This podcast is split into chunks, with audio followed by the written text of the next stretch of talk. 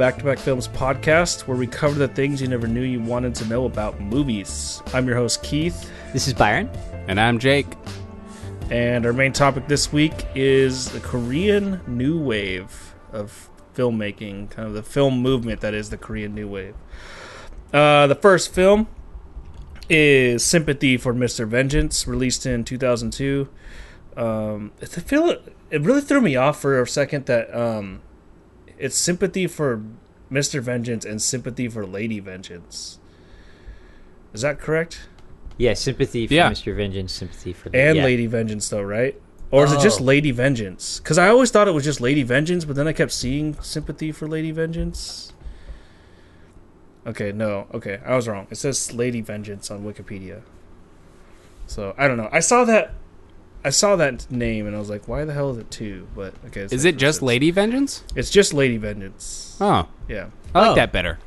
Yeah. could've I thought it was sympathy I've for Lady it. Vengeance. I definitely have seen it. That's why I got confused. I was like, "Wait, what?" So, Fuck. But so sympathy for Mr. Vengeance, Old Boy, Lady Vengeance is the Vengeance trilogy. Uh, so is the that first is it like renamed for like is is it one of those like two named movies like depending on what It might nation be you're because I've Oh, totally don't know, seen maybe. it as sympathy for Lady Vengeance. uh, it's possible maybe I don't know. I can't read Korean, so it's hard to say. Anyway, so our first film is Sympathy for Mr. Vengeance, released in 2002. Uh, a recently laid off factory worker kidnaps his former boss's friend's daughter, hoping to use the ransom money to pay for his sister's kidney transplant.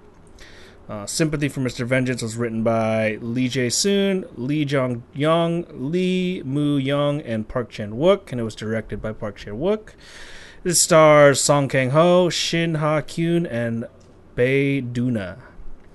Uh, the second film, and also we should clarify this. I didn't realize that in both of these films there's a lot of um, crossover in terms of actors, and that was not intentional. yeah it just happened. Uh, so our second film is The Host, released in 2006. Uh, monster emerges from Seoul's Han River and focuses its attention on attacking people. One victim's loving family does what it can to rescue her from its clutches. Uh, the Host was written by Bong Joon Ho, Ha Won Jun, and Baek Chul Hyun, and it was directed by Joon Ho. It stars Song Kang Ho again, uh, Byun Hee Bong, Byun Hee Bong, which I'm pretty sure he's a really famous um, older actor, if I remember correctly. Uh, Park Hae Il, Bae Duna again, and Oh Dal Soo.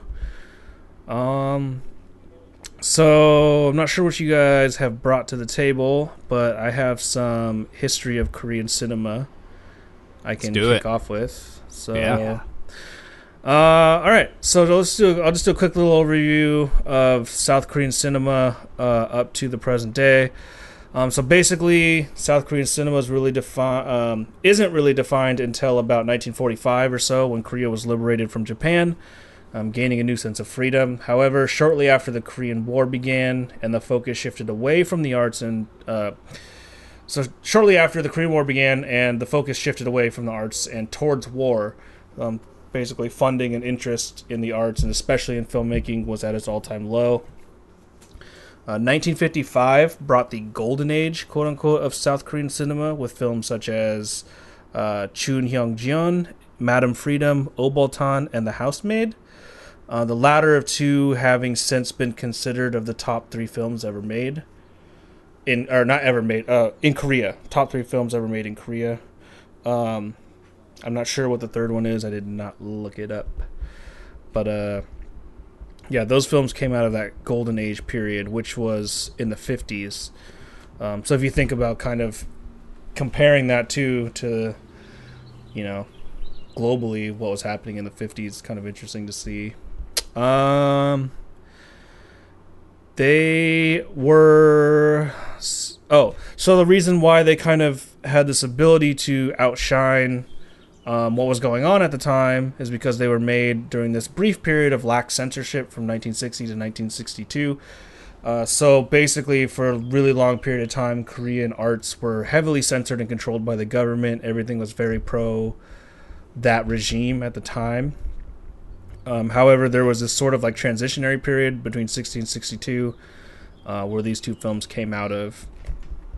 So after that, the Korean government took more control of the industry, uh, more control than they ever had before.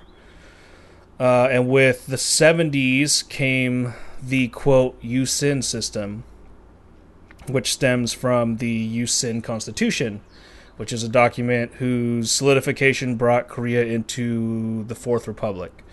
Um, again, this is one of those periods where, um, you know, government was in control of everything. Everything that was produced was essentially propaganda for the government, uh, and you really had no ability to f- f- uh, creatively or freely create. Uh, Yusin uh, roughly translates to rejuvenation or renewal, so ironically called itself kind of this renewal system. The amount of films and filmmakers during this time was reduced, and only the most ideal, quote, ideologically sound filmmakers were allowed to make and release films. So basically, you had to proven yourself before to be of pro government, pro that regime, and then if you had done that, then you were the only one who was just allowed to really make films because everything had to be produced through the government. Um, if you were not a part of this group and you tried to make films, you risked um, blacklisting or imprisonment, basically for being anti that regime. Uh, in the early 80s, the South Korean government relaxed a lot of their censorship laws, uh, which allowed for a lot of independent films to start being made again, and it allowed for the importation of films which was huge. So basically, before that, Korea was pretty locked off as to as to what was what the citizens were allowed to see internationally. Um, and this is also at the same time when the Korean cinema was going international and was reaching those audiences. So there's hmm. kind of two things happening there at the same time. Um, this also allowed for like American like basically what happened in this period too is American companies started to like roll in. Um, and then in 1988, the government removed all the restrictions on foreign films. So that's when American companies really started to ramp up their um, mm-hmm. production in Korea. However, the government forced a screen quota to ensure that Korean films could still compete, mm. although they still struggled to compete even with the quota. Um, they're just you know, having been locked off for so long with no creative expression, it was hard to suddenly create. You know what I mean? Like they can't just suddenly compete with people who have been practicing it for way longer. Yeah. Um, yeah. So, one of the largest shifts in Korean cinema can be traced back to the film Marriage Story, released by Samsung. So, it's very important to understand that distinction right there because uh, this was a first for both the film industry and for the business conglomerate. Sort of because Samsung is a conglomerate of a ton of different industries. Um, the name for that being Chaebol, C H A E B O L. I don't know if that's exactly how you pronounce it, but something along those lines, um, which essentially translates to a business conglomerate owned by someone or some group in in South Korea. So a Korean owned business. Hmm. Um, and this move, the singular move in this singular movie, would pave the way for what we have as what we now know as Korean New Wave or like new Korean cinema. Uh, so what is it? Uh, it's basically so the New Wave period uh, starts roughly 1997 up until today, because uh, they're still kind of in this Renaissance period of uh, art and actually are beginning to really take over, I think, globally. Um, the 1997 Asian financial crisis caused a lot of businesses to scale back their involvement in the industry, such as like Samsung, but nevertheless, the door had been opened for filmmakers. Um, and obviously, just because they scale it back doesn't mean it stopped entirely. So there was still this sort of new period of like pure freedom to create mm-hmm. stories and, and art. Um, the film Shiri, S H I R I, released in 1999, is credited as the first successful film of the new wave, um, being the first film in Korean history to sell more than 2 million tickets. Oh, wow. So, uh, some of the greatest films in Korean history were made in the 50s, but they still could not compare to this film um, in terms of its sales.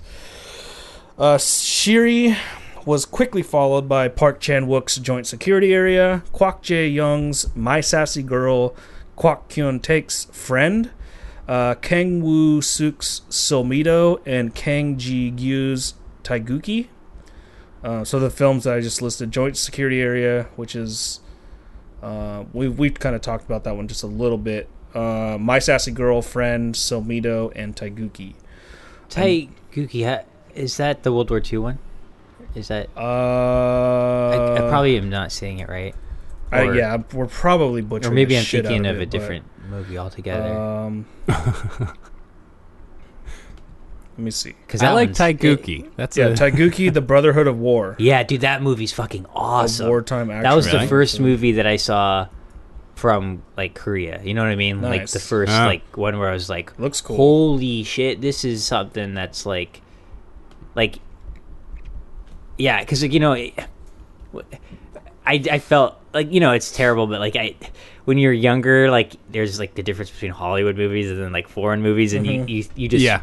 A lot of the time just think that Hollywood movies are the ones with the more money. Well, I saw that and I was like, holy crap, this is a war movie that rivals what like Hollywood makes. You know what I mean? yeah. Like Yeah, on yeah. budget and like what it looks like and that's a crazy good movie. Yeah.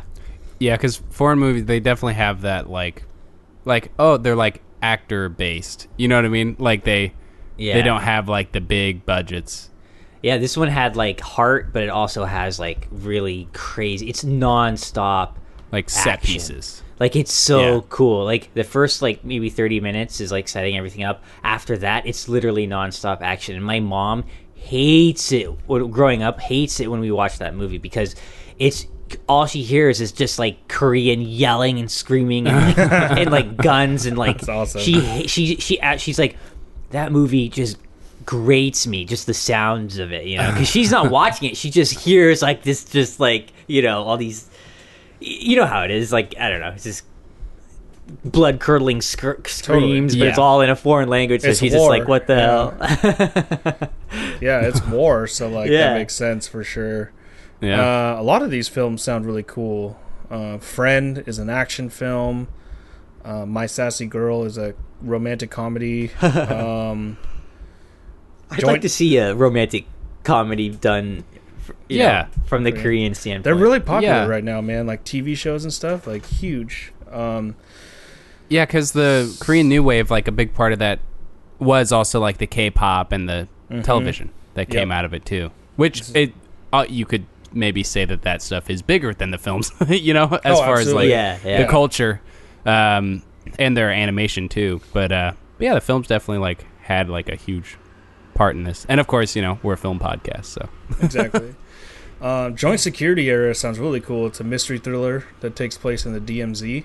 oh cool and th- that's Park Chan Wook Mm-hmm. That's who, Park who did Chan-wook. the Yep. yeah yeah Who also did yeah. Um, sympathy for Mr. Vengeance. Exactly, and then Yeah. Old Boy and Lady Vengeance. Yeah, he's Yep. he's one of the most well known by far. Um, Yeah, I feel like he's kind of like a, a Scorsese. You know what I mean? For for in like Korea Yeah. and like Oh yeah, you know. yeah. and Silmido is an action drama film, which is a kind of another war-ish. I've heard of that one. I haven't seen that. So those are the the ones, the big ones that came right after um, Shiri. And again, Park Chan Wook's Old Boy is credited as bringing serious attention to South Korean cinema. Uh, because when it appeared in the festivals, I mean, it pretty much rocked that festival to its core, really. I mean, like, you had all sorts of people, even like Spike Lee, coming out and being like, this film, you know, because obviously he went on to remake it. yeah, You know, yeah. that Yeah. tells you how much he was into that film. Um, it won the Grand Prix at the 2004 Cannes and was praised very highly by the likes of, like I said, um, Spike Lee, Roger Ebert, and Tarantino. Um. Makes sense that Tarantino. He's probably a big fan of Park Chan Wook. Oh You know? yeah. Yeah. Oh yeah. He's also a big You know. fan of the host. Oh yeah. I could Yeah. see him like. He was really that was one of his favorite um, movies definitely makes Hmm. sense. that came out in the last uh, fifteen years or something like that. It was on his list. Wow. Nice.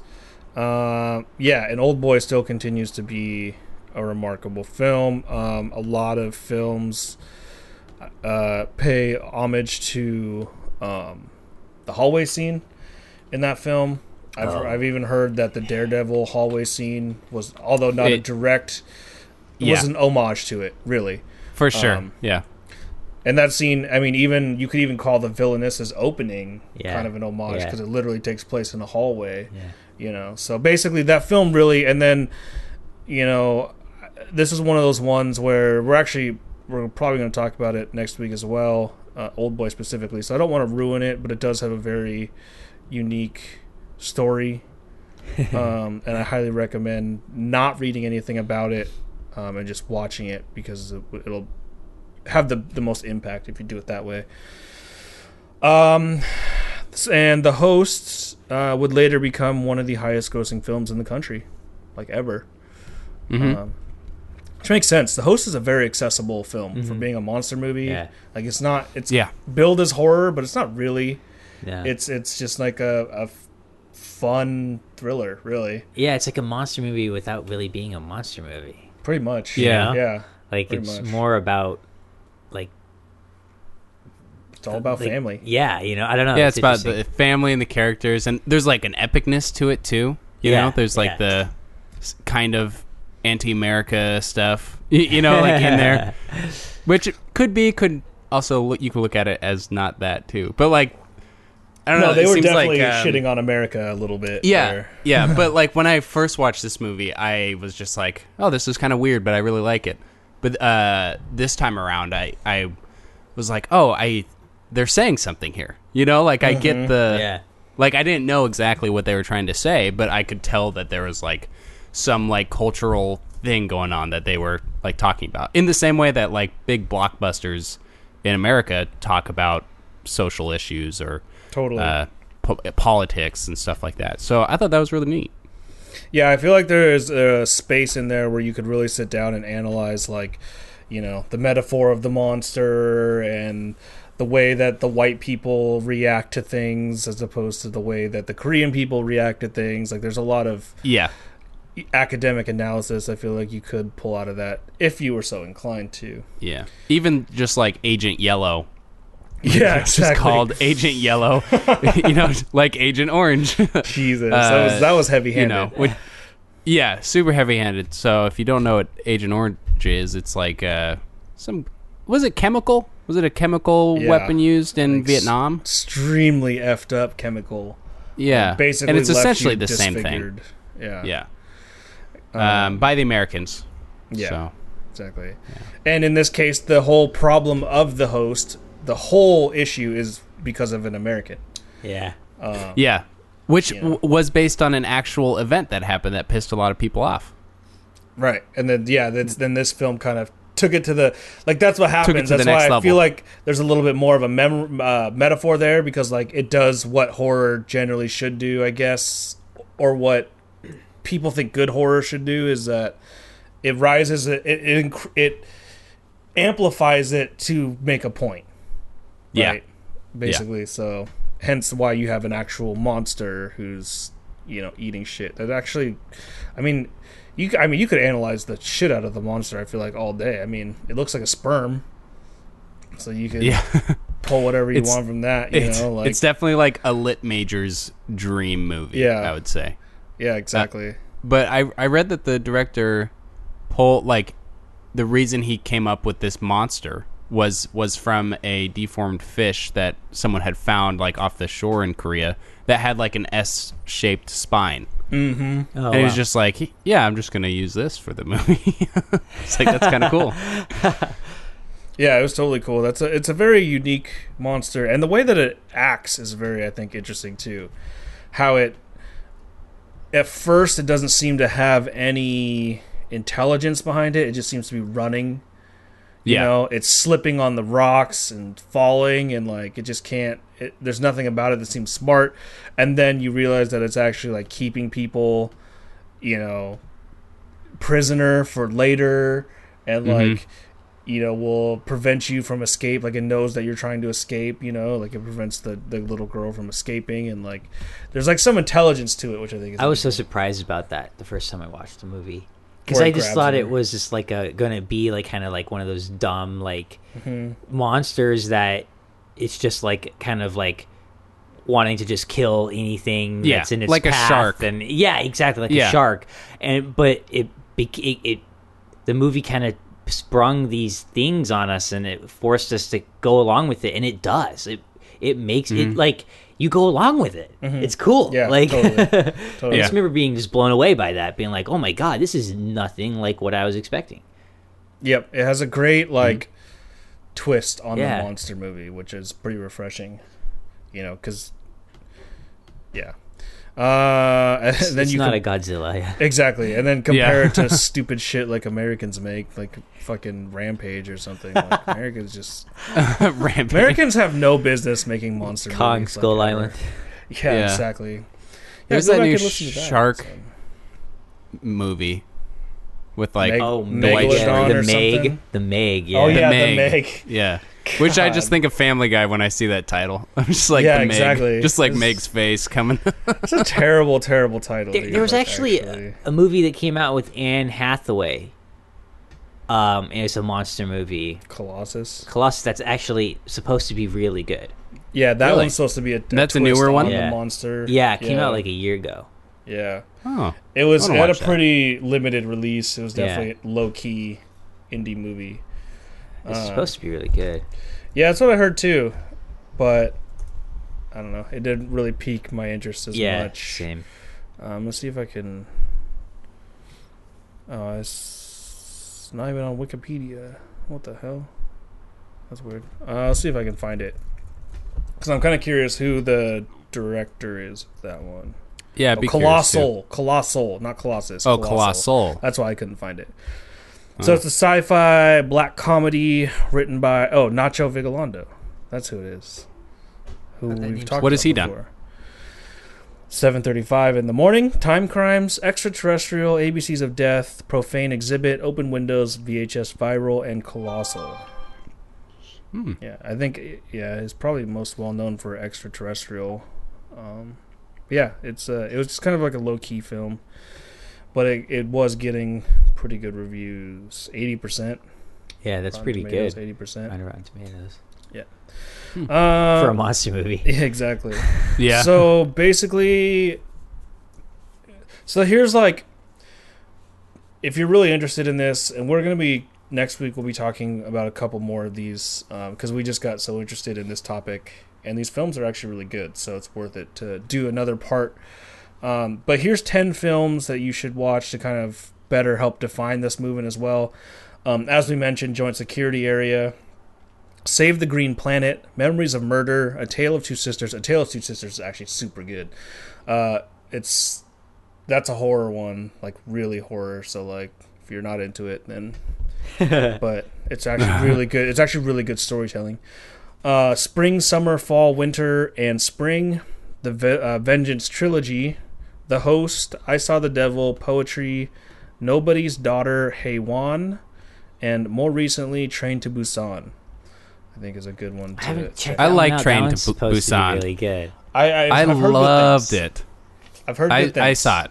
It it was awesome. Like Cool. it for it definitely like made me reappreciate the zombie movie. Okay, cool. Because it's you know zombie movies are so tiring, but Train to Busan has like does some really great things. I think uh, with it. So Nice. Yeah, it, it ended up becoming one of the most successful movies ever in the country.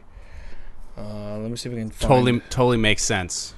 You know, Became- like it's like you could feel all the zombie hits and everything. All the set pieces in the movie are really interesting. Nice. Yeah, you know, and, and it's all like real, and how they film it is really interesting too. Like how they film the film, film the movement of the zombies. They Okay. they throw on. I think they fuck with the shutter speed or something. Um, but it looks cool. nice. Yeah, Um, it looks super cool, and like I said, it becomes goes on to become one of the most successful films to come out recently. Uh, oh, here we go. Here it is. Uh, so Bong Joon Ho, who also did Snowpiercer. Uh, so the host and Snowpiercer are among the highest grossing films of all time in South Korea. Uh, and Train to Busan, also one of the highest grossing films, became the second highest grossing grossing film in Hong Kong. so groping, yeah. Synchronized groping film. Yeah. Yeah. the, the other films I would recommend, uh, The Wailing. The Wailing's super cool. That's kind of a very odd twist on a traditional story. Um, also, The Villainess was super cool. That's like pure action. Well, not pure action, but damn near pure action. Um, shit, there's one more. The Handmaiden also Handmaiden's is really one you can check out. Mhm. Um, yeah, I saw the devil. I really like the good, the bad, and the weird. Oh yeah, The Good, the Bad, and the like, Weird. it's just the fun. yeah. Like in the set piece, the last action set piece is just awesome. Huge chase, like one of the craziest chases I think I've seen. Yeah, that's I like one of that title. Yeah, it's good. because And it- obviously it's a you know a parody off of the good the bad and the Yeah, ugly but it's like Yeah. it's definitely its own thing, um, which is really cool. Uh, it's just so fun, and it's done by the same guy who did. Uh, uh, I saw the Tale of Two Sisters. Yeah, yeah and I saw that the guy's Devil. super Kim- interesting Kim because Kim Ji Woon. Kim Ji his Woon because he's done a film in like every genre like he does like one film per genre and he did a movie Oh. with with the Hollywood system or in the Hollywood system with Arnold Schwarzenegger exactly and uh, called The Last Stand. yeah exactly And that that movie Yeah. like is actually not that bad, like for what it is, you know. and he writes them all too which is even crazier that he's able to write in like all these different genres Yeah.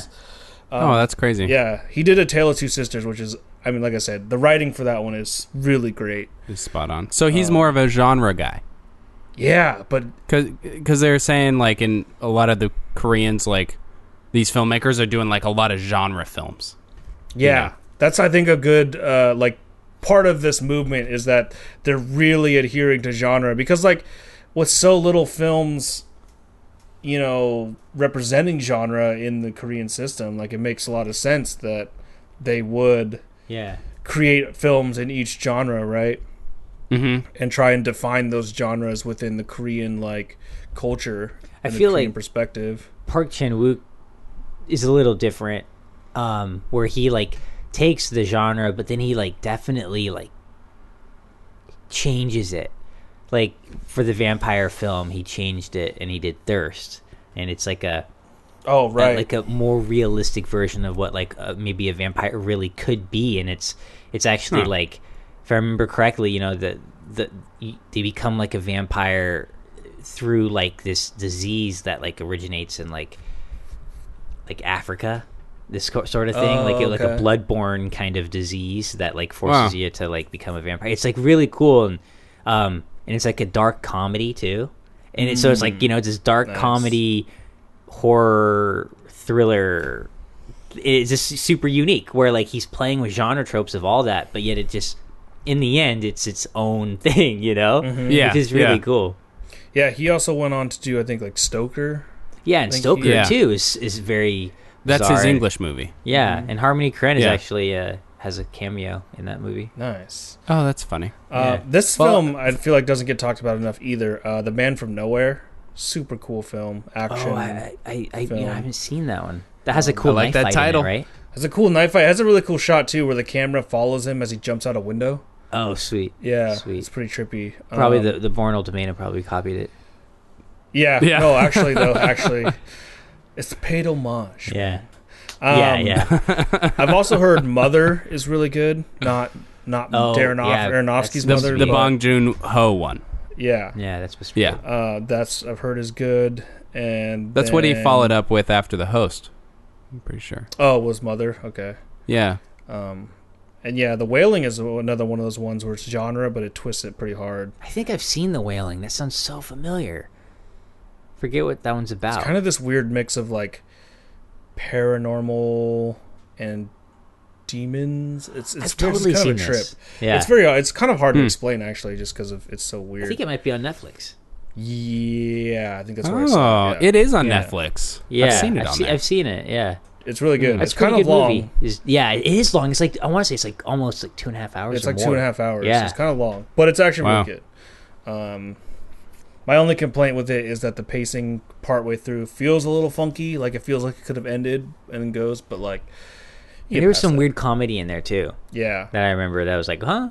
yeah, yeah. So Hmm. check those out. Um, in terms of if you're really, you know, I I, we all think this the Korean New Wave is like super cool. All these films are totally up our alley. It's one of my favorite like emerging yeah, definitely. uh like I mean I don't know just just something about every Korean film that I've seen it's just like there's just like this like grit to it Mm-hmm. that I, I feel like Hollywood lacks now you know like Mm-hmm. it's just like this it has a sense of like danger to it you, get know? the feeling that they've been kept under wraps and they're ready to Yeah. explode. You, you Yeah. know what I mean? There's Yeah. a lot of hungry filmmakers who wanted to make good stuff and now have the chance to. They- They've been like silenced for so long, Exactly. you know, and now Exactly. under like democracy, they're just like, here we are, you know. exactly. Exactly. yeah. there's something to do with with their characters too like Mm-hmm. they're Yeah. kind of they're not necessarily like like heroes in the sense of like Hollywood heroes. They're kind of like definitely like flawed, like deeply Yeah. flawed. yeah, yeah. which I I like. I I think I I just Mhm. gravitate towards that sort of character, and I think they having such a a crazy real life history, you know, with like war and everything. I think it's I think it's kind of refreshing that they can like they don't see like the the best version of themselves and put it on film for other countries to see. They they put it all out there. They put the pretty raw version of themselves. Yeah. I, I just I like that all the movies that I've seen, which I haven't seen a ton, uh, but they all have to do with like a sense of morality.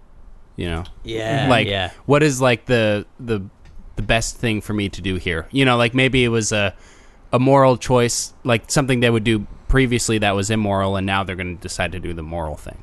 Um, wh- which is just kind of a awesome shift in like a character. You know, Yeah, a lot of it it seems like, you know, do good by do good by everyone, but you know, do really do good by your fellow Korean too. You know? yeah, yeah. stand by each other. Uh, I think. Oh, another film more recently too that I really want to see is Burning. Um, Oh, that's, that's another what- one. That's the one that just came out, right? Yeah, this that's this getting year. rave reviews right now. Oh, Um, and that's not out in the U.S. yet. I don't think so. You know, I think it's- it premiered at Cannes this yeah, year. I bet it'll come out next year here. Yeah. 'Cause Oh, it- nice. For those type of films, it normally takes almost over a year. But for the past three years, dude, uh, at, at least one Korean film, South Korean film, has been selected to compete for the Palme d'Or. That's, That's, awesome. pretty big. That's really big. You yeah. know, um, I think it was Burning this year. It was like Handmaiden. Last, Last year, I think. Yeah. Yeah, and then The uh, Handmaiden was was very good, very different. Again, another one where Park Chan Wook like takes a couple different genres, mashes it together, and you you cut you it, it's like nothing you've seen before ever. exactly. Like, I I've never seen a stuff movie. like I've, that. n- I've never seen a movie like The Handmaiden ever. I mean, there are some sequences in that movie. It's like, where the hell? Like, like the closest. It would, you know the movie The Red Shoes No, by I've heard of uh, it. Pressburger and stuff. It's like a combination of that with like, with like, erotic films with like octopuses and like it's it's crazy, Like man. I tentacle porn. it's Korean tentacle. a porn, little yeah. bit like it's not all it's not all like that or anything but there's elements of it dude it's crazy man it's so cool That sounds insane. yeah Yeah, it's one that I probably I might check out someday. Um, I'm just not exactly sure when just yet. Uh, two, 2017 actually was uh, there's two films. It was Okja and The Day After, were the two Korean films. Oh, Okja, yeah. And then 2016 was The Handmaiden. Uh, and then 2015 I'm not 100 percent sure, but basically yeah, like, um, more recently they've been getting a lot of recognition out of Korea for the films they've been making because it's just I don't know, like you said, they're doing something different. There a lot of I think a lot of Americans specifically are getting burnt out with American media. yeah It's American Yeah. filmmaking, you know, that's why they started going over to TV, kind of getting into those storylines. Um I and like the freedom that that TV offers too.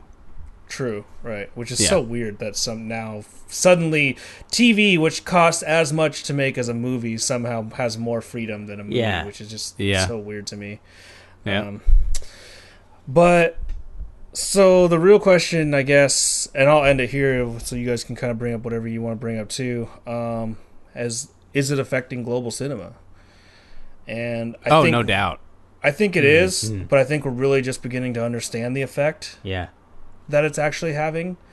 Um, obviously, like I said, you know, many of the films are being selected to compete for one of the most, if not the most coveted awards in cinema, one of the most pre- Yep. prestigious awards Yeah. in cinema.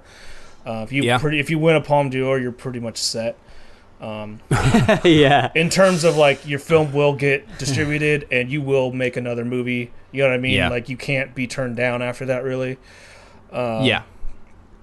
and so I think time will tell, really, just how much the style and storytelling of Korean films will impact like global cinema, and especially like American cinema, because obviously we're doing this as an American-based Yeah. podcast, right? So like, Yeah. um, seeing how that will affect storytelling in America. I mean, even the fact that they're coming over to America because they're seeing opportunity there. You know, Korean Mm-hmm. Yeah. filmmakers. I mean, Like, they're getting big. hired uh, in the in Hollywood because they're like, oh, there's money here. Mm-hmm. You know, like sign number one that they are changing things. Exactly. And I, I, another sign of this is uh, a lot of like film historians and critics or whatever uh, consider the Korean New Wave to have ended in 2005. Um, not everyone agrees with that, but um, according to some people, like they think that once, like after to the to, to bleh, after 2005, essentially when the host came out, it became like really mainstream and it started. It, it stopped being like this special like film movement and became like part of the the like global culture. I can um, definitely see that. Yeah, which know. it, so that it, for just because people think that, I think that is a huge sign of of the effect that Koreans, uh, or especially this Korean New Wave movement, has had on films everywhere. Totally. Yeah, and I could see in the argument being made for it having ended at that time. You know, I personally think that there's still like it's more of I guess a renaissance period that they're still in in the past like. Exactly, 20 years. yeah, But yeah. I still think that is still part of this new wave cuz like they're still I mean, they're still coming up with so much, Yeah. dude. Like it's so hard to like really you know, I don't know what you'd even call it now. I You know, post new wave or whatever. Like Yeah. it just seems like it's still part of that new wave. aftershock or whatever. yeah. I feel like I kind of liken like kind of how at least how America is looking at their industry, kind of like how we looked at like Italy and French films in the 50s and 60s, and then how we looked at like German and Japanese films like kind of in the 70s. Um, Sure. And now we're kind of like now we're to Korea, you know, like how it's kind of like a world, you know. In in the 90s we saw you know we really started recognizing like um, films from like Iran and um, the Middle East and um, and now we're we're getting to another part of the world. You know, uh, ear- in the late 2000s we started seeing um, uh, some you know some Thai films that got like big and and I know now we're eventually I think to like Korea, which is kind of cool. Um, but I think what stands out with Korean films is that it's it's a lot of it's quite a bit different from what we've seen with other countries and and its and its in its coldness, which I think is very interesting. Mm-hmm. Like Yeah. it's very Yeah. the way not only the themes but the way the whole like the films are aren't they don't completely like they they aren't um they're kind of detached Yeah. you know what I mean? Mm-hmm. Which I really yeah. like. I don't know why, but I I, I guess I kind of wanted to talk about like violence in Korean films, but we're going to probably touch on that with the next, uh, next week is a episode about time, it. yeah. yeah. So other than that, uh, the closest I could get would be like the coldness aspect. Yeah. Yeah, and kinda like look at Jurassic World. You know, like that movie is very like cold. you know, and you could say that it, it definitely kind of pulls from like some South Korean characters, like the characterization. Like it's all these flawed characters who like overcome this this great tragedy at the end. It's very much like The Host. Yeah. Did you guys Uh, see Jurassic World? No, No, but I've been I've been reading a lot about That's it. why you guys are saying it. No, I think you guys I- would I agree with get- me if you saw it because it is like, it, it, it's still like it's like this weird blend of like American like escapist stuff, but then has like the same coldness that these films have. You know what I mean? Yeah, and I think I think it certainly is trying to pull from that just because of the heavy influence of Korean cinema in general, I think. Um, and I think there's there's kind of a sort of this di- like difference too, where like the coldness of the Korean cinema is more like I don't know. Jurassic World to me seems cold in that it's like alienating because it's not really. It's hmm. trying to do something and trying to like, you know, reboot this franchise and bring all these big name actors and make these big set pieces Sure. and trying to really set Yeah. it. But like the coldness of the Korean films seem to come from a different place. It's I guess. yeah, because like Jurassic World is trying to be inviting for us, you know. Right. Like, like come Right. see this big blockbuster or whatever. It's not like that with the Korean films. It's not like come see No. this revenge tale. It's more like it's more like I don't know. I don't know how to. They're describe it. inviting you in the I, sense I- that they want I, you. To, I am, I am completely in agreement with you guys. But the ca- how the characters Right, right, right. go through this story and what happens to them is very much like the host. Like it's almost like in line with the host because like the kids That's are like selfish. Like like the the kids like want. You know, they're like annoyed by everything, like in the host, like how that lady's like, I hate my cell phone. And it's like, well, grow the fuck up. You know what I mean? like, just deal with Yeah. it. And that's like how all the kids are. And then all the parents are like flawed in the in the same same way. I don't know. It's I'd never connected that dot un until now. But yeah, I think you guys are right. I think the Korean stuff totally comes from a different place, and Jurassic World uh, comes from maybe is influenced by that in a dare I say in a cultural appropriation kind of way. oh, totally. yeah, And I think I think a good example of of kind of what you're talking about too is like just HBO TV in general. I think where a lot of their films, or a lot of films, a lot of the series right now are dealing with characters that are just like.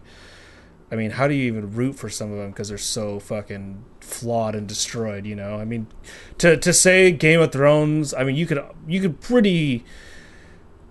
I think you could make the claim that Game of Thrones pulls heavily from mm-hmm. Yeah. South Korean. Like, I think so. And I get that the books were written before. There's that, but the- connections for but sure. The, but the way that the show is designed and the way that the characterized, because obviously the show took liberties from the book, right? Um, so the, and a lot of those yeah. liberties, I think, were influenced heavily by what Jacob and you guys have been saying, just like this these broken characters. Um, you know, coming from a place where like perfection is the word perfect doesn't even exist really. You know, everyone is messed up in some in some way. Um, Yeah, and the, there's- they're even trying to do the crossovers. You know, Snowpiercer was this weird crossover Mm-hmm. of like Korea and um, Okja and yeah. Okja, yeah. It's just all these, yeah. Korea is, is merging. uh, what else you got? Jacob, do you got anything? Uh, well, I have to sneeze, so just give me a sec. That's good. That's a good one. And it went. we it haven't went away. we haven't talked um, too much away. about sympathy for Mr. Vengeance. Um, so let's do that. Yeah. Because I think Yeah. a lot of the focus has been on the host, which fair enough. The host is a great movie, and obviously did a lot. Um, but I think sympathy and, for Mr. Vengeance. And it was Vengeance, huge. Yeah. exactly, exactly. We're comparing a, a huge movie to one that, like, sympathy for Mr. Vengeance really helped, you know, build the path. But it wasn't until Old Boy where it was like, boom, now it's off and running. Yeah. Um, I, I But- got strong Coen Brothers vibes from. Oh for wow! Mr. I didn't Vengeance. think of that. I could see Like- that actually. like how it's like it these too. characters that are like um like they have no idea what the hell they're even doing you know like burn after reading they're like trying to do this criminal act but they don't really know how you know what i mean and they yeah. just kind of fail Holy fuck! You know what I mean? they're like blundering through it. Yeah. Holy shit! I I can't believe I didn't make that comparison before. But you're so right. i'm a genius What the obviously. hell? Uh, no, I think I think you're totally right. I think it's it's really interesting. It's like this comparison of like, first of all, this cast of characters that are just like very different, very Yeah. like. They're, they're like weirdly stereotypical in ways, but like Yeah. there's always this little like twist on each one of them. Like the guy is deaf, you know, his girlfriend is a fucking anarchist. Like, you Yeah. know, the other guy is like some rich dude or whatever, like businessman or whatever. Like they're all they come from these radically different walks of life and Yeah. are entangled in this weird plot. Um, that's very much Coen's, and I, I imagine the Coens right now are loving Korean cinema. In fact, I think there's a Korean um, film that remade the Coen Brothers uh, Blood Simple. Oh, Really? It might be Japanese though. I could be wrong, but I'm pretty sure it's Korean. it's called cool. something noodle noodle and Uh, yeah, I, noodle simple, simple A noodle. simple noodle story. a simple noodle story is inspired by Blood Simple, the debut of the Coen Brothers. is it Korean? Is it really Uh, a simple Chinese. noodle? Chinese. God Chinese. damn It's it. called a simple noodle story. Yeah. That's awesome. Well, scratch what I said. No, it's a mixture of thriller and screwball, actually based off of that. So, wow, uh, that oh, directed goes by to Zhang. Yimou, Oh, who did Hero. Yeah, Wow, that's right. crazy. Awesome. That's fucking awesome. the Coen Brothers definitely have like a huge reach, Oh yeah. like across uh, the world. you, you know what I mean? They're just they've changed uh, so many different like film, like their effect on cinema has is just like kind of profound. Yeah, it can. It really. It's hard to understate how they've affected cinema because, like, every film, man, they've released has just been like has done something different. Because Yeah. they're like those people who work in a you know different genres like all over the place and somehow bring something new to the genre yeah. every time. Yeah, like Barton Fink, like Bart Fink. Ah, freaking weirdest movie ever. You know, it's like a plotless, emotionless movie, but it's still fascinating. I, I just don't know how they do it. We're definitely going to talk about that, and I've I kind of been itching to do more of a Coen Brothers series here, more sometime in the very near future. Um, I don't know. We have quite a few episodes planned, but though we'll get them in there pretty soon. Yeah, soon. I'll figure it out. But I- Um, what I what I like about Sympathy for Mr. Vengeance is just its it just its violence, like it uh, um like how it just is unflinching when when it starts when the violence starts to happen, you know, and then it just uh like it's cold, but it also just like it just is what it is. You know, it doesn't like build up to it. It just does it. And there's That's something thing, kind of yeah. nice about that. Yeah. Yeah. It's kind of like Tarantino like when he has violence in his movies, he doesn't really like hold on it. It just kind of I mean, except for in the, his later movies it definitely holds on it a little more, but like in Reservoir Dogs, it just like happens. Mm-hmm. You know? yeah, it's a little Haneke esque, Yeah. and even uh, Sam Peckinpah. yeah, where Yeah. it just is kind of like Yeah. it's just part of It's the world. part of the world. Yeah, exactly. Yeah, it's part of the world. But you're Peckinpah, not- he's the one who did the the the one where the slow mo violence, right? Yeah, the Wild Bunch. Right. The Wild Bunch, yeah. But I don't know if that. I don't know if the slow mo fe- feels the same way as, um, uh, Mister Vengeance. No, You he's know, saying he's saying in the sense that like um, the fact that the violence just exists. There's no build Right. up to it, right? Yeah. It's just kind of It's there. like Right. boom. Oh, but okay, I definitely like it's definitely like Haneke though. It's definitely it's like cold because Haneke has that cold like just literally will come out of nowhere. Like the beginning five minutes of uh, his film uh, "Time of the Wolf" or "Hour of the Wolf." Um, Mm-hmm. Something happens in there, and it's just like boom, and you're like, "Whoa!" like, damn, that's real. That's like that's real. How real That's violence awesome. is, you Yeah, know? Um. Weird. And like that that part where the guy in, comes out with that box cutter or whatever, and he like cuts his night or cuts his stomach. Yeah, You know, it's like people do that.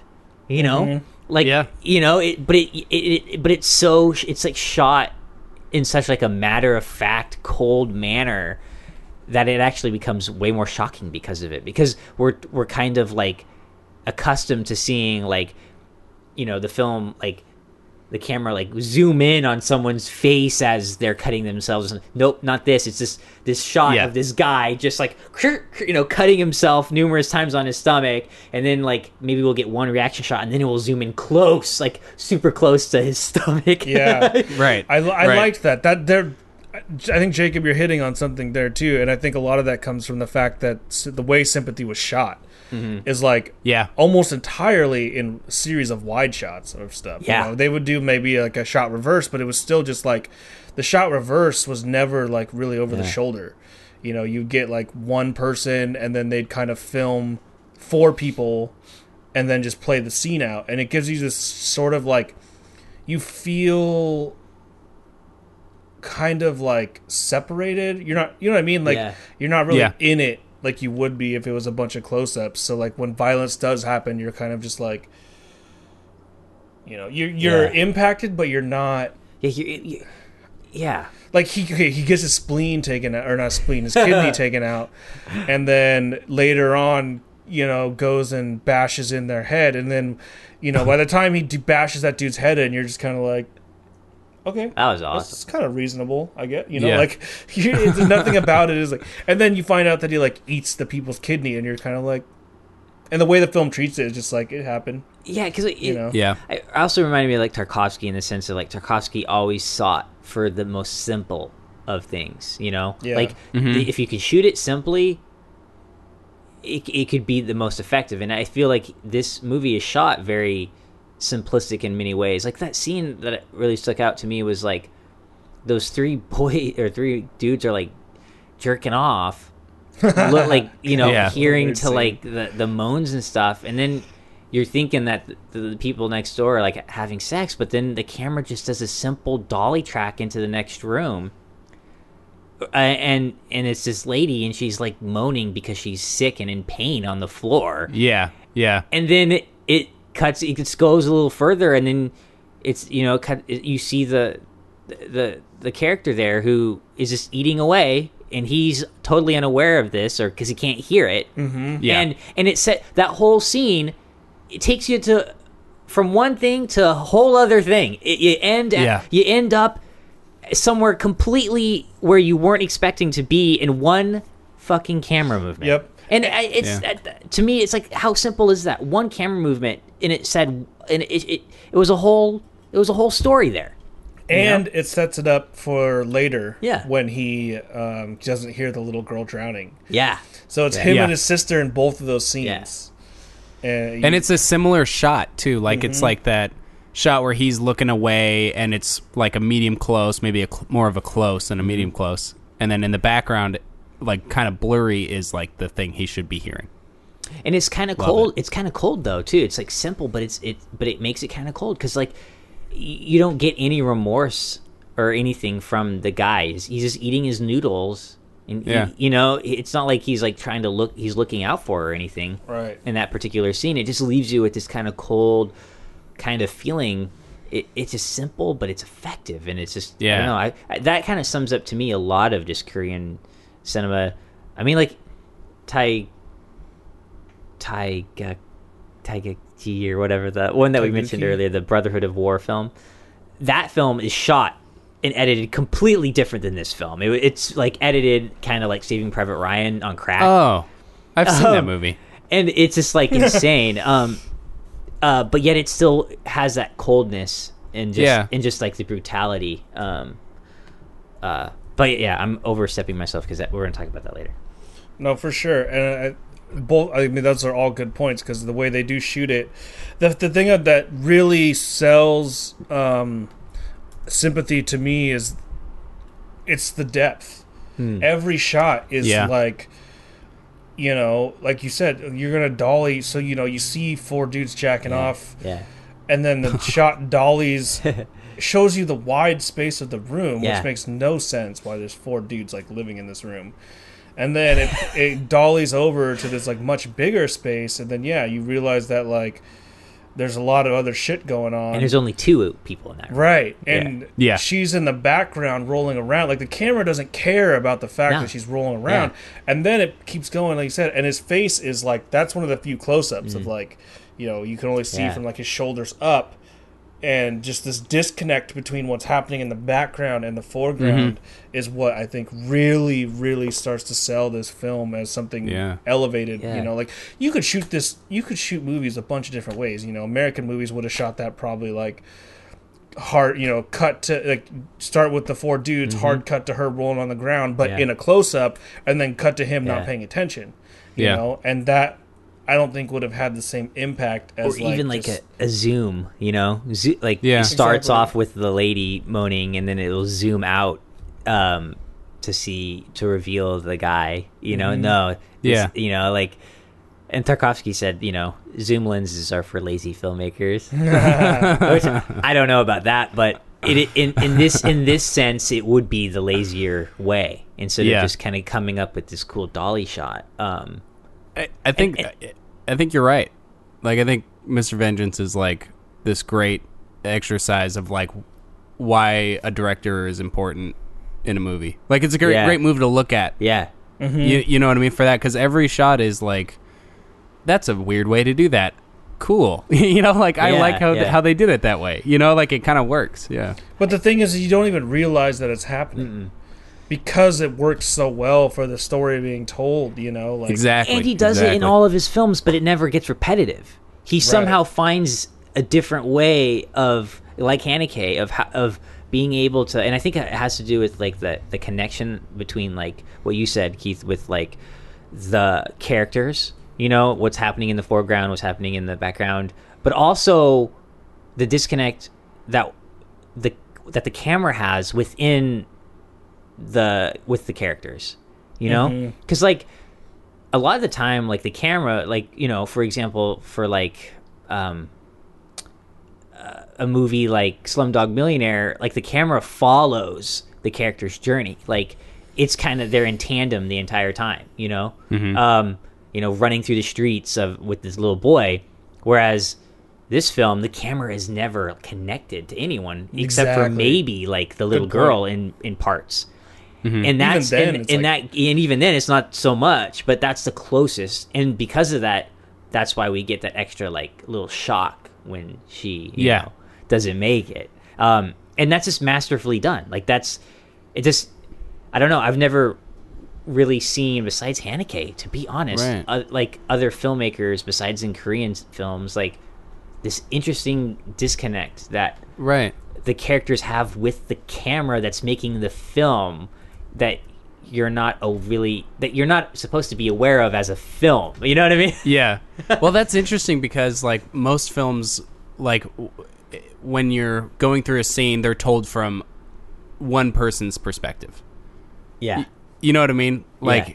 and I, I think you're right. I, I mean, I, I think this movie it kind of is from the deaf guy's perspective for a little while, you know. Uh, but I think you're right in like how it's still isn't really from his perspective.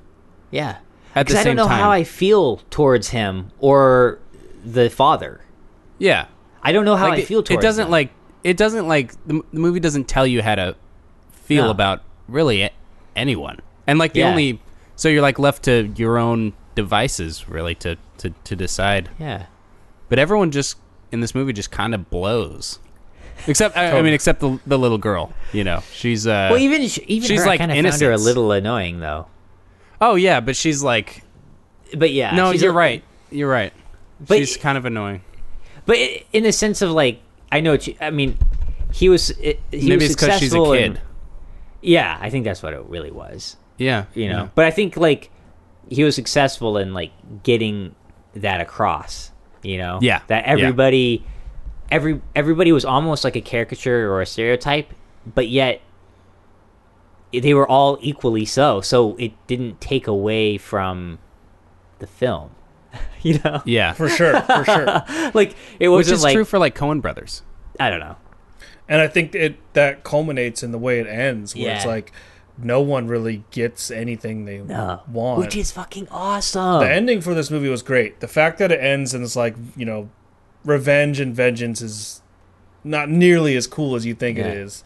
Um, you know, I think did we lose him? Yeah, I think that's a really interesting twist on it. You know, because no one gets out alive, Eh, really. And the host is cool like that in a sense too in the sense of like it's a, it's an ordeal like everybody goes through like a whole thing you know Exactly. Yeah. Exactly. I feel like we lost Jacob because I can't hear him. oh yes. Hold tight, folks, as we try to figure this shit out. You still have internet, right? i do yeah Byron is in this call. Hello. hey All right. I don't. Did you? Were you talking? I hope you weren't talking. I said I said one thing and then I stopped talking. Oh, I can't even hear you. God dang it, dude. Why do we keep running into these issues? Hello?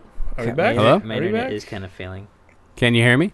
Uh, yes and no. You're kind of going in and out, so it's Great. tough. But I guess we'll we'll work our way through it. Um, let's jump over into like roundtable then, and let's get some uh, let's get some opinions going of these. I mean, we kind Hmm. of talked of opinions a little bit already, but um, yeah, I don't know who should we uh, who should we pick first or pick four first. I think we should do Keith last. Okay, yeah, yeah.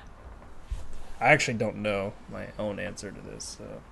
Let's do uh, me first. Okay, that'll be you first. Um, I'm gonna go with the host because I just think it's it's a little bit lighter.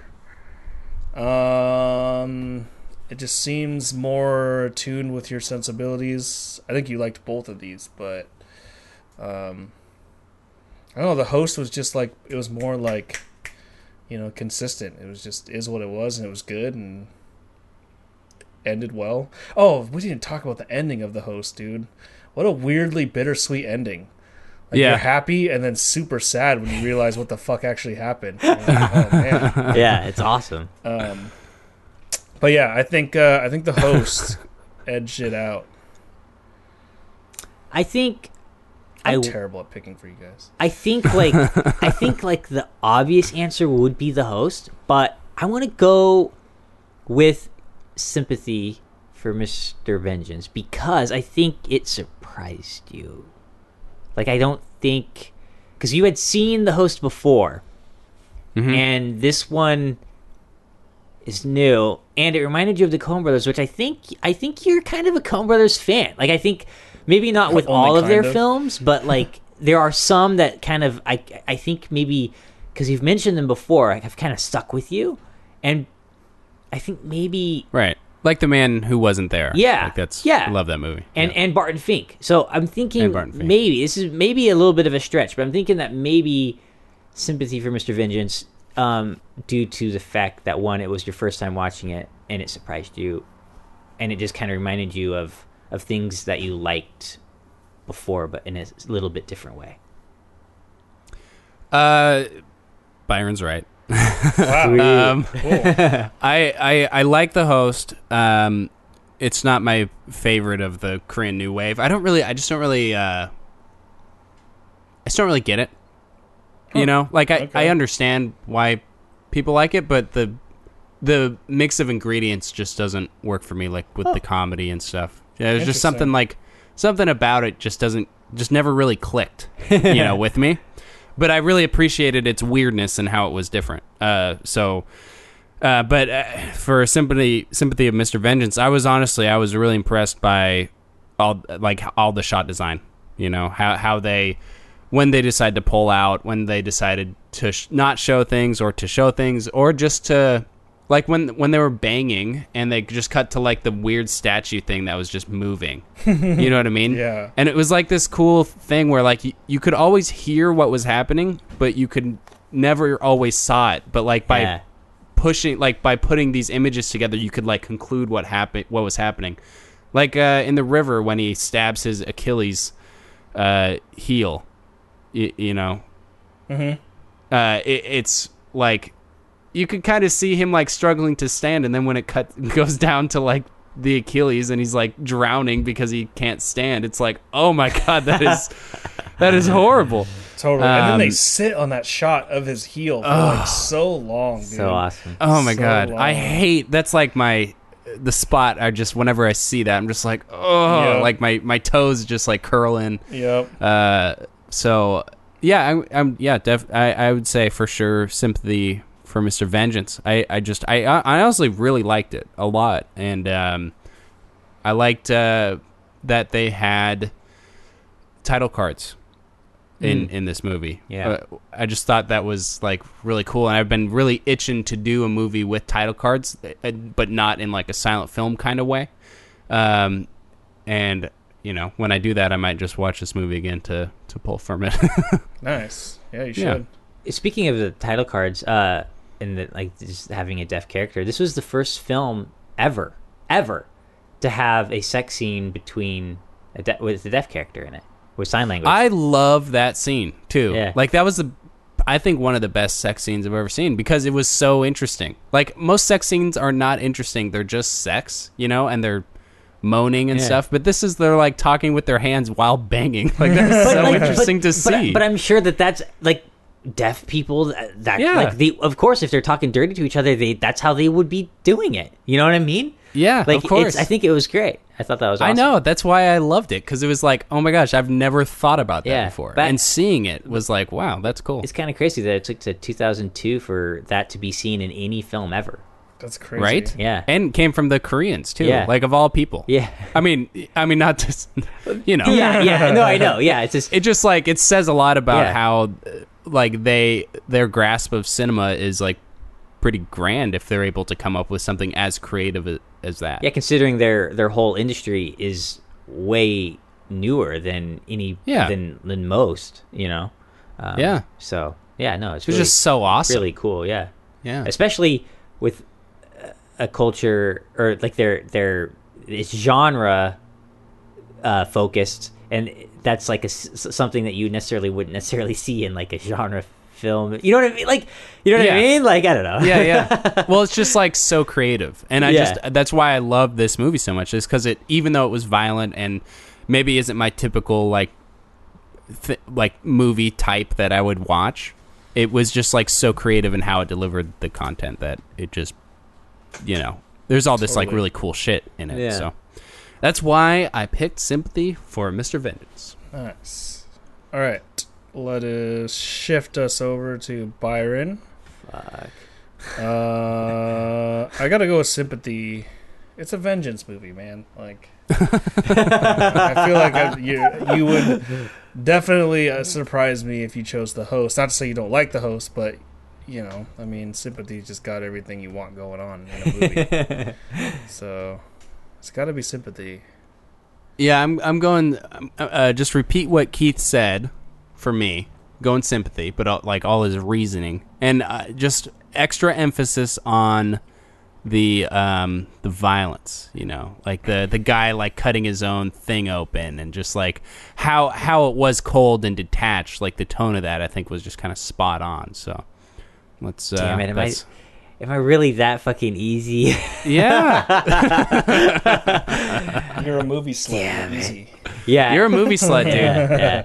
Though, uh, you guys are right. I mean, I really, really like the host, though. I really do enjoy that movie. It, Yeah. it was, it was one of those movies when I watched it. I, it was so, I was so, it was it just completely, totally not what I was expecting at all. Like I wasn't expecting any of the comedy, and I wasn't expecting, and I, and I'm not a big comedy fan, but for some reason, I just I went along with it. I was like, right on. Um, and also like like yeah like the like i mentioned earlier the monster really surprised me and and how it acted and like how what i thought it was at first just becomes something quite different and i liked how it wasn't it was like a monster movie but the monster wasn't really the main focus and Yeah, um and then just like how it's not it doesn't wrap everything up in like a nice little bow you know what i mean it's not it's it doesn't end like how a hollywood movie would necessarily end you know Right. and i but it kind of it pretends to end that way, and then it yeah, doesn't. yeah, and, Yeah. Um, I really, I really, really like that movie. Um, but sympathy for Mr. Vengeance. I mean, yeah, like you guys said. I mean, it's about vengeance, and it's like, I mean, I, to me, honestly, I, I, I wanted to see more violence. I, I, it was violent in the violent parts, but there wasn't a lot, you know. Yeah. Um, Yeah. It left a lot to the imagination. I, Yeah. I think. Yeah. But I like that though too. It did. It just did a really good job in that in that part where, you know, th- there's a there was one part though where I was like, I was I felt a little like Park Chan Wook was kind of like overdid it in the sense of like, dude, we're not that. I I'm not that dumb, and that was the part when they have the father come into the mortuary, mortuary and they're in the and they're opening the daughter up in front Mm. of him. I'm like, dude, they Yeah. wouldn't be doing that in front of him. They would have him leave. right? They Yeah. wouldn't. They wouldn't. They wouldn't be like cutting her open and then like sawing her up. Like, I wasn't offended by that or anything like that. It just was dumb. I'm like, dude, they wouldn't be doing that in front of the guy. Yeah. I Like, it- for some reason I just I thought he wanted to be there. That's like in my brain that's how I made that right, I, I made that right which doesn't really make any Yeah, a whole see, lot I of made sense. that. I did the same thing. I made that right like five minutes after the scene because it took me out of the movie because I was just like, man, everything seems fairly realistic in the way it's in in its approach. And but I felt like it was like Park Chan Wook like with the hammer, like telling us like to really just feel that death, you know, like Yeah. oh god, oh god, he has to now. He, not only did his daughter die, and we had to see that scene where he's like holding her body from afar, but now we have to see him in the morgue with her getting her uh, autopsy done, and it's just so terrible and heartbreaking. it was like too heavy-handed for me that it took me out of the movie. That was my only fault of the entire movie. Other than that, That's funny. I, other than that, if the whole movie had more black comedy in it, it could have been for like it could have been a very comedic scene. Actually, Yeah, you know what I mean? But Oh, it yeah. wasn't. It wasn't going for that. Um, totally, so, but yeah, I really loved the movie. I'm a big Park Chan Wook fan. definitely. Also, Sympathy for Mr. Vengeance has one of the coolest posters I've seen. Yeah, that is a cool in like a while, and it's just it's actually tells you a lot about the movie, but it's kind of okay because it's cool. Uh, it just looks super fucking dude. Uh, fucking Kong Sang Ho or whatever, or Sang is it Sang no Kong Sang Ho or Song Kang, Song Kang Ho, um, on the poster is fucking creepy looking, dude. Like actually, like look how oh, is that where he he- is. he's Oh, dragging him yeah. through the water? Yeah, dude, he's fucking creepy Yeah. looking. Dude, I Um, love that actor. Yeah, he's great. He's so good because he can be, he can very, he can play that like f- clumsy fool, kind of like in the host. But then he can play like characters like this, where he's a little bit more troubled, um, and- but kind of dickish. And then he can play Yeah. characters that are just like fucking right there, sympathy for Lady Vengeance. He's really fucking cool. I really like him. Um, yeah, he's and we haven't talked about him very much, um, and haven't given him his due credit as being an essential part of the Korean New Wave Yeah. and its success. He's in all my favorite ones. I think. Like he's in Thirst. He's in Good, the Bad, the Weird. He's the weird in He the Good, in the Bad, and the Weird. Shiri, Shiri, which Oh. you know we know became one of the first most successful ones. He was in uh, JSA, Joint Security Area, Sympathy, Memories of Murder. He was Yeah, in Memories Lady Vengeance, obviously the host, the Good, the Bad, the Weird, Thirst, um, Snowpiercer. You know, yeah, he's been in in everything really. Um, Oh, he's the guy in the back in Snowpiercer. Mm-hmm. Yeah. Yeah, Yeah. that is the same guy. Wow. yeah, so he's good for sure. Uh, all right, do me now. Ooh. Do me, do me. You want me Well, go- should we do, tie you up first? do you want me to go first? uh, you can go. Yeah, you can go first, Oh fuck. Uh, actually, or I could go first. Yeah. One of you is about to pick the movie for me, probably, because I honestly don't know. Like, they're so neck and neck that I'm trying to figure out which one edges the other one out. All right, I have an I have my answer. I'm gonna go sympathy for Mr. Vengeance uh, because it it's it's got that kind of hard, cold violence that Keith likes, uh, the tone, and also I think you like the host. Like I think you're a fan of the host, and I think the reason you th- want these movies to be on par with each other is because Tarantino likes the host. But I think you actually like Sympathy for Mr. Vengeance more. I only But base my your- opinion off of Tarantino's opinion. Exactly. In your brain.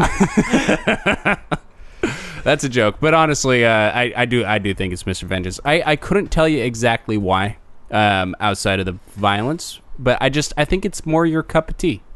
You know, I think the host is. I don't I, I don't know if you. I don't actually know if you like monster movies that much. I'm about But- to. uh, Sorry, I, I have to say this. I'm about Sure. to uh, make you lose respect for Tarantino right now. Good. Um, so we were talking that uh, he listed the host as one of his favorite.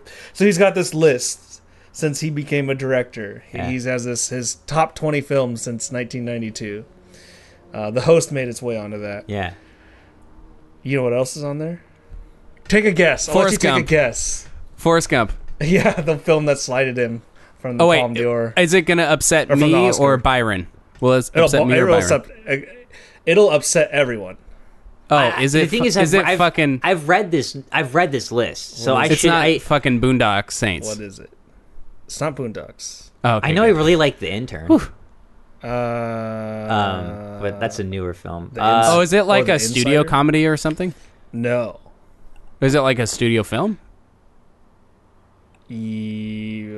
Yeah. Is it like Trolls or something? He's got some very eclectic tastes that he really like. He likes some really interesting movies that like were some of his favorite ones. Um, I've read this list probably numerous times, so I should get this, but Give us a I'm hint. blinking out. I'm, I'm blinking. You were close with Boondocks. That's your hint. Maybe the usual suspects. Just Kevin Spacey in general. No. It's It- Fight Club. Fight Club. Fight Club. Okay. Fight Club Yeah, is yeah, on yeah, his yeah. list That's of all the right, that's 20 all right. greatest Yeah. films. No, that makes Oh, because that it's makes fi- a film bro. Yeah. Yeah, I don't care about that. That Oh, makes, come on. that makes sense. Fight that makes good. sense. Yeah. Oh, It's yeah? a good movie. Yeah. Was I mean, the that makes sense because he's a, he likes David Fincher. Of course, but Yeah. Fight Club, like out of all of Fincher's films, I don't know. Just because everyone like, you know, takes a big old golden, or give, gives it a gold star. Like everyone I've ever met is like, oh yeah, Fight Club, gold Pretty star. much. Yeah. Uh, It surprises I, I, me a I, little bit. I, I don't know. Uh, Maybe Tarantino's not the hipster I thought he was. What I'm surprised is not on his list is um, Big Bad Wolves, which was That was one of Pretty that was one of his favorite films of that year, though. yeah, because it was literally a Tarantino Yeah. fucking. It was like Yeah. a Iranian Tarantino movie. Yeah, he really he he that was one of his favorite films Of from course. that year. Anyway, I'm just glad it's not Boondock Saints. It's I'm close. just Yeah, so thankful because I, I, I, yeah, it's close. I would have lost respect. For him. Um. All right. So Jacob says sympathy. I say sympathy, yeah, because of Tarantino. Okay. I do want to read this list after we choose though, because I think it's interesting. I feel okay. I I feel that sympathy for Mr. Vengeance is more aligned with Keith's what one interests him as a viewer and what interests him as a filmmaker. I think I think Yes. there are aspects of the host that have that that fit into that too. But I think overall it's too genre y uh, in the in the in the way that doesn't interest him. In the way that like Michael Bay does genre, but this is like a way better version of it. Um, But at the same time, I- I Keith feel is like- very genre too. yeah, but and that and, but sympathy is kind of genre, but, Yeah. and it's but it's closer to that hard boiled um like crime Oh, yeah. feeling thing, you know, because like There it is. You know, uh, Coen Brothers very crime oriented. Most of their films have crime in it, um, or is in that world, um, and I feel like sympathy is like that too. And I think it also just, I think uh, there's a broader spectrum of like m- morality at play with the film, and I think Park Chan Wook honestly is just more of a mature filmmaker in a, in the sense of like he's tackling like mature themes in a more aggressive way. And i think keith is like that. And i think he i think he's more into into approaching cinema and like that kind of aggressive like way. Yeah. Oh, a hundred percent agree. Plus the hard boiled, like yeah. like neo noir aspects of this movie, I think tickle Keith in places that But he but I know- isn't usually tickled. but i know that he likes both Uh, i think i know that he likes uh, both but i, I feel Um, sympathy just kind of takes it. and that title i mean come on this is a cool All right, title. surprise us. It's a cool title. Uh, I'm It not. is a I, good I one. can't. I, s- I can't swear. I think. Yeah. I think sympathy does edge it out a little bit. Um, I actually really liked both of these movies. I like the host quite a bit, and I do like monster movies. Actually, I just like well done Yeah, monster yeah, yeah, movies. Um, you know, and, like I think there's a place for for monster movies. I think they're really cool. Um, I, I really look forward to talking about like Wolfman and Frankenstein's fucking awesome movie, dude. Like the original Frankenstein, Yeah, that's a freaking dude, awesome yeah. movie, and uh, the Mummy and Yeah. uh, Dracula. I want to talk about all those. invisible man Um, yeah, exactly. Um, but I think yeah, I think for a lot of those exact reasons you guys said, sympathy. I, the writing for sympathy was just was very very. I mean, the ending of the host was a twist on writing that I hadn't seen before, which I found very refreshing. But the writing for sympathy was like spot Yeah. on, and that ending where it's just like no one wins. And then that shot where they're just like fucking stab the note Yeah, into him, and he's just staring at the knife like that was awesome yeah uh, it's just like Yeah. yeah um Love yeah that. everything about it I, the only downside to that movie that knocked it down for me was I feel like the pacing was a little weird, felt a little slow, and part of that I think was I wasn't just directly in the mood to watch Oh, okay. that type of movie at the time, or I didn't know what to expect, so I didn't Yeah. know. Uh, I don't know how, how what mood to be in. Um, and the host I think was just a little bit quicker of a watch. Its pacing was faster, but they're both really good. Um, but yeah, it's a it's a fucking revenge movie, dude. It's I love that an awesome part movie. when the guy he's like fucking that like um drugged up dude or something and and he like just shuffles over to the guy who's just entered into the room there and he like Yeah. with his pants off and then he gets stabbed with the the uh screwdriver and then he just stands there and that's like a homage to david lynch's blue velvet where there's a character that's just Oh. standing with the screwdriver in his neck Oh yeah, I remember Yeah. that yeah. scene. And then Yeah. and then he's like, it's an artery, and then it, like you show like it shows like the like blood, and then he pulls it out. She's it's, like, "Don't pull it out. That was amazing. That was like that was so awesome. It was like this like fucking cum shot of blood. It was like so good. Yeah. It was so good Oh because my it was funny because like his I- pants his pants were down, but yet he was like spurting. Like it was awesome. It was just hilarious. I, cracked- don't know I- if I you've actually seen a cum shot before, but that, for me, that's not what it looks like. for me, that was like the spray function on a hose. yeah. So, so I don't know what I don't know what you're doing over there, buddy. It was like the Oh, it must have been one of those squirt shows. Never mind. oh right.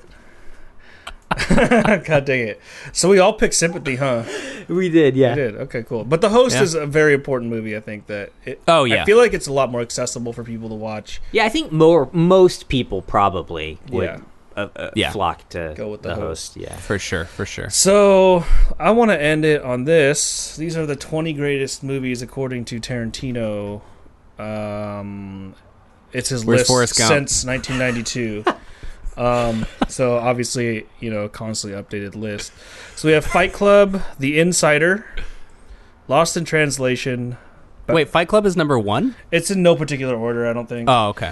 Um, Fight Club, The Insider, Lost in Translation, Battle Royale, which is based off of or what Hunger Games, Yeah, it's Yeah. kind of like That's Yeah. the Yeah. Japanese. Yeah. Dogville, the Von Trier movie, The Matrix, Anything Else, Shaun of the Dead, Dazed and Confused, Audition, The Blade, a no nonsense action movie, uh, Boogie Nights, Memories of Murder, so Bong Joon Ho, uh, Speed, Joint Security Area, Friday, the F. Gary The Gray Ice movie. Cube. Yeah, Yeah. with Ice Yeah. Cube and uh, Chris Tucker. Um, Team America World Police, The Host, Police Story 3 Super Cop, and Unbreakable. Those He earned my respect back with Team America World Police, man. That movie is my joint. Yeah. Um, as of 2005, so a little out of date. These are his top 10 films of all time. No. Hold on. As of. Am I saying this right? Tarantino's favorite films. The top list published in various magazines. So as of 2008. So as of 2008, his top 11 films in this order: The Good, the Bad, and the Ugly, Rio Bravo, Blowout, Taxi Driver, His Girl Friday, Five Fingers of Death, Pandora's Box, Carrie, Unfaithfully Yours, Five Graves to Cairo, and Jaws. Wow. So hmm. two De Palma films are in Yeah. his list of top films ever. That's crazy. Yeah. So uh, you know, clearly I get my opinion only from Tarantino. So those are now my top eleven films of all time. Um, yeah. I think that's uh, Damn, you haven't even seen some of those. dude. It's still my favorite. So- Best films of all time, yeah, though. exactly. Yeah, so cool. I think that's a great, great spot to end it. So next week, or actually, let's see where are we at. Uh, so yeah, uh, if you have any questions or opinions, please send an email to b2filmspodcast at gmail.com and visit our Facebook page. You know, comment, discuss, like, rate, chat, tell us to fuck off. I don't know, something. um, Something. if you like the show, please rate it five stars, and thank you to everyone who's done that and left reviews. Um, I mean, shit. At this point, I'll even settle for four and a half. Oh yeah, yeah. I'll take a three or Give me a three, three banger. Um, you can follow Whoa. us on Letterboxd at Jacob Foltz and Byron Gouet and Hyperion Creator for me. Um, next week, we decided that we are super interested in Korean New Wave, so we're gonna do a part two, and most likely in the future do more, just because obviously there's so many movies to talk about. Um, but we settled on. Um, oh shit! Did we lose Jacob again? God dang it! Why does this keep happening? Weird. Um, so we settled on Old Boy and I Saw the Devil. Uh, if for some reason that changes, it will still be Old Boy, and maybe what was the other one we were talking about? Um, Lady Vengeance, but we already did the. That's like all three of the Vengeance ones. old boy, and maybe. uh I think I saw the devil for sure. I think. I think I Saw maybe- the Devil's a good one. We yeah. might do like I don't know, joint security area seems That does sound kind of cool. I haven't seen that one. um or Thirst maybe I don't know. Thirst is good. But Old Boy for sure will be on there. I Saw the Devil is like a ninety percent most likely pick. Um. Uh. Okay. Well. Bear with us for one second so that Jacob can say his goodbyes as well. Uh, hello? Alright. Hey, Alright. you can close the show now. Cool. I already started doing that. So, um, yeah, I was just saying that basically we uh, settled on Old Boy and I Saw the Devil. Um, unless we want to change I Saw the Devil to something else. I don't know if you have any thoughts towards that or not, Jacob. I like that idea. Let's do it. Cool. So, Old Boy and I Saw the Devil. Um, we're going to be focusing more on the violence in Korean New Wave, um, its depiction of it. We kind of got into a little bit, but we'll do that uh, more in depth next week. And then after that, most likely going to talk about Bruce Lee because he's been on our list for a long time. Could change if we get a wild hair, but that'll most likely be what it is. Uh, so yeah, so make sure you watch Old Boy and I Saw the Devil um, for next week's discussion. Thanks for listening. Thanks, guys. See you later, alligator. Go get your Achilles tendon cut. Which listener are you talking to? All of it. All of them.